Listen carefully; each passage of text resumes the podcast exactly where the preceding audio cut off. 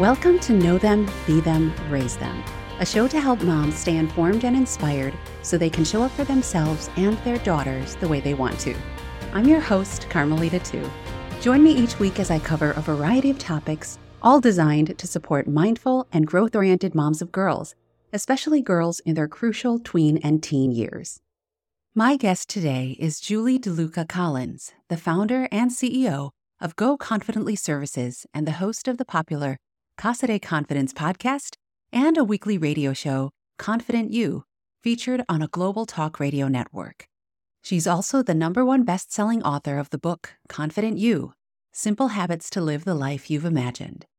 Julie is a certified coach in cognitive behavioral techniques, holistic coaching, and tiny habits. She's also certified as a social emotional learning facilitator and has completed her 200 hour yoga teacher certification. As a business and life strategist coach, Julie helps women business owners launch or grow their businesses, get clients, be productive, and achieve their dreams. I invited Julie to chat and shed some light on the power of tiny habits. Here's our conversation. Julie, I am so excited to connect with you. Um, your wisdom and your light is just infectious, and I can't wait to share that with the listeners.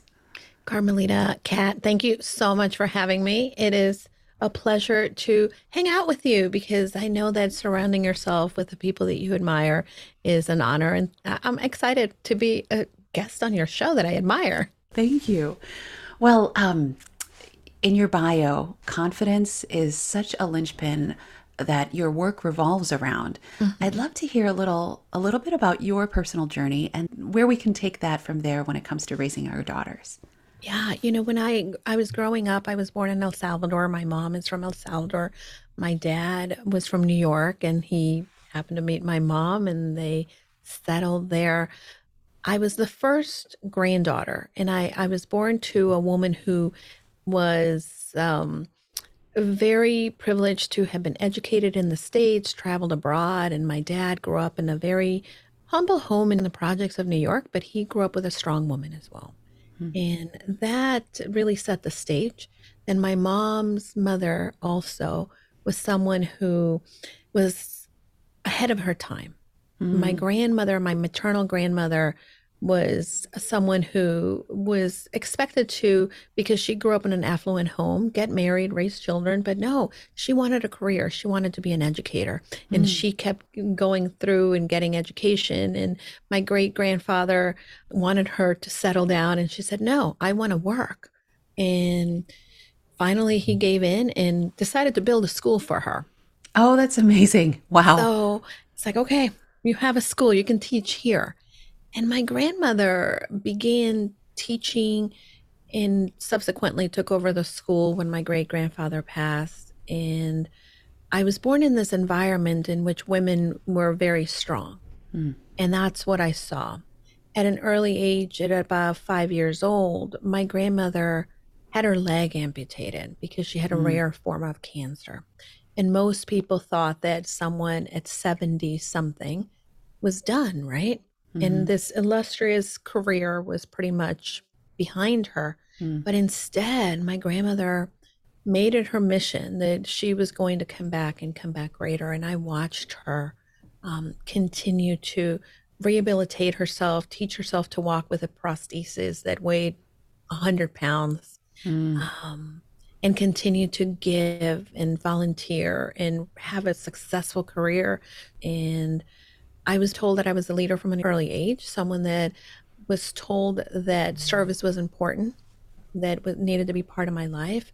And most importantly, I learned my voice. I mm. learned to speak. I was never afraid to speak to, to adults and have a conversation. And I read a lot. So all of that contributed to who I am today. Mm, mm-hmm. Ultimately, you know, confidence was something that I never knew not having it. But there were moments in which, especially in middle school, when I started to be yes. teased and oh. you, you start to kind of, you know, this is who you are and your family tell you you are. And then you hit middle school and your classmates like, who are you? You and and all your confidence is kind of knocked out. Yes. There's that dissonance between what Yeah. your family, your parents tell you. For like I tell them they're beautiful and strong and whatnot. And then they Mhm. go off into the world and then have these experiences that kind Yeah. of knock them down. So yeah, totally. For sure. it. You know, in my in in my book, I actually talk about this. There's an experience that I had in the locker room and changing for gym and how I came in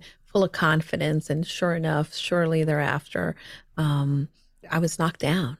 Mm. And I remember at that time, my parents had divorced at, and we're living in Miami at this point. Um, but my dad shared a quote with me that's become my mantra through my Mm. life. And that's what my business is called. It's Go Confidently Services because of the Henry David Thoreau quote Go Mm. confidently in the direction of your dreams. And it became the mantra when I didn't feel confident, when I felt like I didn't have it all together. I kept saying, just go forward, just do it, just it's okay. And we don't always feel confident. And this is something that I wish, um, you know, when I look back at that 11 year old girl, she just kept going, right? Mm. And I and I want to tell her that it turns out okay, Mm. and that you don't have it all together, but that's part of the process of learning and becoming stronger. Mm. Someone has to be a beginner at everything in order to get to be who you want to become. Mm, mm. Yeah, that's a, a great insight that sometimes I forget, but that you have to anticipate and normalize and accept that things are going to feel awkward or unknown or uh, uncertain just by virtue of the fact that you're trying new things. Yeah, for sure. And I think this is where in my career, right, I started to look around me as I got higher and higher in that corporate ladder. And I thought, where are my sisters? Where are the girlfriends? Where are the ladies? You know, we, we can deep dive into this so much, but ultimately, like Sheryl Sandberg says, right? Like lean in. It's okay. And maybe you don't feel like you belong, but the more that you lean in, the more that you create a space for yourself. And that's something that I want women, young women, and girls to really know and pay attention to. Mm, mm. On that point, you know, what women and girls can do, I know that you have some thoughts on how habits can really contribute into building up this sense of confidence. I'd love to hear you say more Yeah. about that. Well, you know, habits for me have been that frenemy because we love it, but also they're hard. And for many years, I just kept thinking, what's wrong with me? I really want to create these great habits, but my motivation is not there. What can I do to motivate myself more? And then I kept learning about habits and wanting to adopt them, and I was successful at them, but there was a piece missing. And then eventually I found that, well, one, your brain does want to have habits. And if you don't create good ones, your brain is going to create not so good ones because your Mm. brain is is going to want to change the uncertainty of things and wants to automate the processes. Number two, motivation is something that you can start. It's a feeling, but when something gets hard, motivation goes away. Oh, so true. And this is why we cannot rely on motivation to create habits Mm, early in 2020 as i launched my career my second career my business as, as i was laid off at the beginning of the pandemic i started to really explore this concept of simple habits and i had created some great ones that have served me but also was struggling to create others and what i found is that when you have consistent action and you learn the thing you hone in your skills and you're doing it and you automate it and it becomes a habit, then your confidence grows. Mm, mm. And that's when I, I read a book that was life changing. And I've read a lot of books and I love reading, but Tiny Habits, it's a book written by Dr. BJ Fogg, who is a behavior researcher out of Stanford University. And he has made it his life work to be researching behavior change Mm. and how people change and what creates change. And in the book, one of the things that he talks about is how motivation cannot be relied upon, number one. Number two, the ABCs of habits are having that anchor moment, doing the behavior, and then creating the one action that allows your brain to make that habit stick. Your brain changes when you feel good. So when we beat ourselves up because we didn't do the thing, right? then your brain is like, oh, I don't want to do that because if I'm not good at it, then I don't want to do it. I'm going to beat myself up. I'm going to feel bad. Mm-hmm. But hmm. if you do it and do it in a minimal manner and you celebrate that you did it, even if it's a tiny step, then your brain is like, oh, I like feeling that. And it begins mm. to hmm. say, I better do that again. Mm. And that's when you begin to create these habits. So the premise or the method for tiny habits is finding the anchor moments or the prompts that will remind you to do the behavior, create a behavior that is small enough, and then celebrate that you did it. And if you go above and beyond that tiny behavior, then great.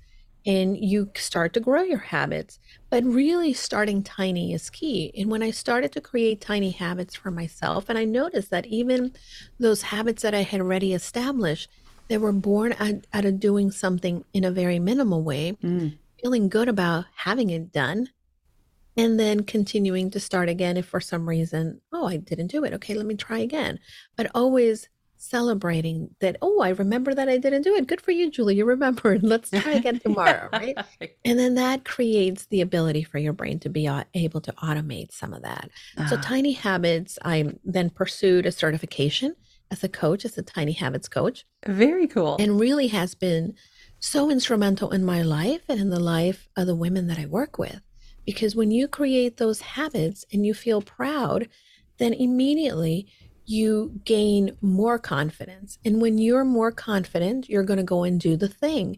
And the more that you're successful at it, then guess what? Your motivation starts to show up as well. Right. It's all linked together. It's yes. all linked together. Oh my gosh, that makes complete sense when you talked about celebrating, mm-hmm. that oftentimes I'm just reflecting on my, kind of my own day to day, but I feel like that part can go missing.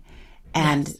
reminding and encouraging our daughters to do that mm-hmm. feels really important because, like you said, if there's no sort of positive outcome or yeah. positive reflection moment, then that feeling of success is less likely to be there. Absolutely. Um, I never really thought about the importance of celebrating and kind of patting yourself on the back. Yeah, and it doesn't have it... to be a big celebration. And mm and I think that this is where people also I, well, I know when we coach tiny habits um and we we have a 5 day it's a free uh, five day coaching the the Tiny Habits Academy does. It goes on every week, and um, I jump in there and I coach every once in a while. I will tell you that 90% of the people is like, I didn't celebrate. I don't feel good. I don't know how to celebrate. And we really struggle. And I think that if this is normal for 90% of the population, I think it's n- much more so for us women who we are so used to not giving ourselves credit yeah. for what we do. Mm. Um, yeah, I was speaking to my my niece who is nine the other day, and I, we speak a lot. And she was practicing the violin, and she's like, Oh, I'm just so terrible at it. I said, I know, but you should, you know what you should do when you're going to practice the violin? You should, when you finish your homework, that's her prompt, mm-hmm. open your violin case and then say, Good job. I opened my violin case to practice. and that's all she has to do. And guess what? That's her tiny habit. But then she, once she celebrates, well, it's an open. I might as well practice, right? That's yeah. where she goes. And what that creates is like, oh, I feel good. And that little hit of dopamine, feeling good, um, then helps her keep going. Mm. And the celebration is mainly giving yourselves a little thumbs up or just saying, oh, smile, I did that. Or, hmm, I remembered. And, and those little things can create big momentum. Yeah. Dr. Fogg says, tiny is mighty. And it's so true. Mm, I'm still kind of processing, I think, that thought of celebration and what that can look like. I'm thinking through some of the, the routines that I'm trying to build into my daughter's lives. Like they both take their lunches to school. And then okay. when they get home, they're supposed to empty it out, wash out, you know, mm-hmm. the, the plastic containers and whatnot. Container, yeah. Mm-hmm. Uh, and sadly, I know that I often point out when they bring the lunchbox to the kitchen, but they don't empty it out. And I let's let's create the recipe so that because this is what we do. We create recipes right? So first you have to have that ability and the ability to make the habit happen means that you have to have the right space the right time. So when you're coming home from school what happens right? Do you come in the door? Because that's already automated right? You've yeah. been doing that. Um, Mhm. so think of what is the prompt. So for instance, when we walk into the house and we put our our backpack down, Mhm. then we take out the container and we celebrate. That's the tiny behavior, right? So pay attention to what happens when you're coming in. Where do they drop their backpack or do they go into their rooms directly? So as soon as I put my backpack down, I will take out the container. So the recipe typically is when I blank, I will blank and then celebrate. Ah. That's the Ah. framework of the recipe. When I blank, I will blank and then celebrate. That's actually super powerful. So I'll give you one of my basic automations. I try to drink a gallon of water. I don't always hit it, but the water bottle has to be filled. So in the morning, I already have an automation. I have to let my dogs out in the morning. The door to the backyard is next to the sink. So when I let the dogs out, I fill my water bottle. Okay. That's all- right. and, and then I'm like, woohoo, I filled my water bottle. I'm there. Right. And of course, if it's already full, I typically start to drink a glass of water right then and there. And once I drink my glass of water, then of course, you know, we get into the other other habits, right? Where I'm going to go to the bathroom. So after I go to the bathroom, I drink a full glass of water and celebrate. uh-huh. So so throughout the day, one, that one action kind of is the domino effect to the rest of the actions. Mm. And you know, and I think that uh, you can make it into a fun competition into like okay who who was able to you know who came up with the most interesting celebration and who went ahead and right and who did after i bring it into the kitchen i will empty out the container Mhm, something mhm. like that Yeah. That's, oh my gosh, I'm so excited to try and sort of, you know, incorporate this into our routines now. And Carmelita, the, you know, the Tiny Habits Academy, again, it's, we don't try to sell anything or do anything other than teach people tiny habits. It's a free five day, and it takes less than five minutes a day to participate. So if you go to tinyhabits.com, you can participate in, in the process. And it's great because then you get a coach that actually coaches you through the week and says, "Hey, by the way, did you try this?" And they can actually look at your recipes because as you're creating, you we ask you to create three recipes, and then you get a two-minute teaching from Dr. Fogg, and then you just email back and share whether or not you did your tiny habit. So fun. I will include that link in the show notes. Even the idea of a recipe feels super empowering. Like, what's my recipe going to be? What habits do I already have that I can build upon mm-hmm. using this recipe? Yeah, there's so many things that can be done, and and I have to tell you, you know, one one thing that I say all the time i- is consistent action gets you traction. Mm, It's just that showing up, you know, yes, we're going to be imperfect, but show up again. Yeah. And that's consistent action is going to move you forward. Is that compounding effect that we really are looking for? I loved that closing reminder about consistency. It's been several weeks since I recorded that interview with Julie, and I'll say that I've been more conscious about celebrating my wins. Instead of jumping right into the next thing, I actually do smile. I try to make myself smile even if no one's around. I'll take a few deep breaths to savor the moment. And I think it's working. I do seem to feel less angsty when tackling things that I need to do but don't want to, like flossing, don't tell my dentist. Um, and with my daughters, I think there's been an overlap of celebration and kind of positive reinforcement. And this does seem to help with them wanting to show up and do the thing again. For example, my older daughter is way better at feeding the cat lately, and I think it's because we've identified a prompt, which is finishing dinner, putting the dishes away, and I've expressed appreciation and given her positive reinforcement when she does it, which is kind of like celebrating. So now she's actually way more inclined to just do it, no nagging. So that's my very anecdotal and unscientific report out. Um, but hopefully some inspiration to try the celebration and recipes that Julie's talking about. So to recap, here are my key takeaways from this conversation with Julie. And remember, these can be shared with, modeled, um, you know, discussed with your daughters as well. Number one, to learn and become stronger, you are going to feel awkward and uncertain. You're going to make mistakes and be a beginner, and this is all part of it. Anticipate and normalize these feelings so when you feel them, you can remind yourself that this is exactly where you're supposed to be. Just keep going. Number two, Julie advises, like Sheryl Sandberg says, don't be afraid to lean in. Maybe you don't feel like you belong, but the more you lean in, the more that you create a space for yourself. Number three, your brain wants to have habits, and if you don't create good ones, your brain is going to create not so good ones. And motivation is a feeling. You can't rely on it to create habits. Instead, we have to turn to consistent action. Number four, starting with a tiny habit is key because you're more likely to accomplish it, celebrate it, and feel good about having it done. Number five, be sure to remember to celebrate. That little hit of dopamine will help rewire your brain because it likes feeling good and it'll start wanting to do that thing more often. Number six, the premise of Tiny Habits is finding an anchor moment which acts as a prompt for you to do the desired behavior, then celebrate that you did it.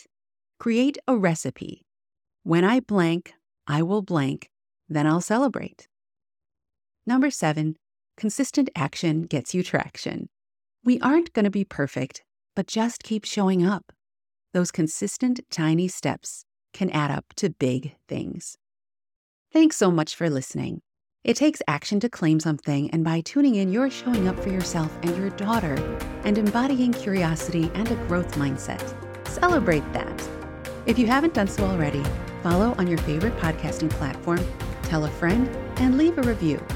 Also, visit knowbeRaiseThem.com and drop me a line or a voice memo if you have questions, comments, or topic ideas.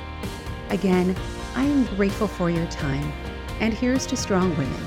May we know them, may we be them, and may we raise them.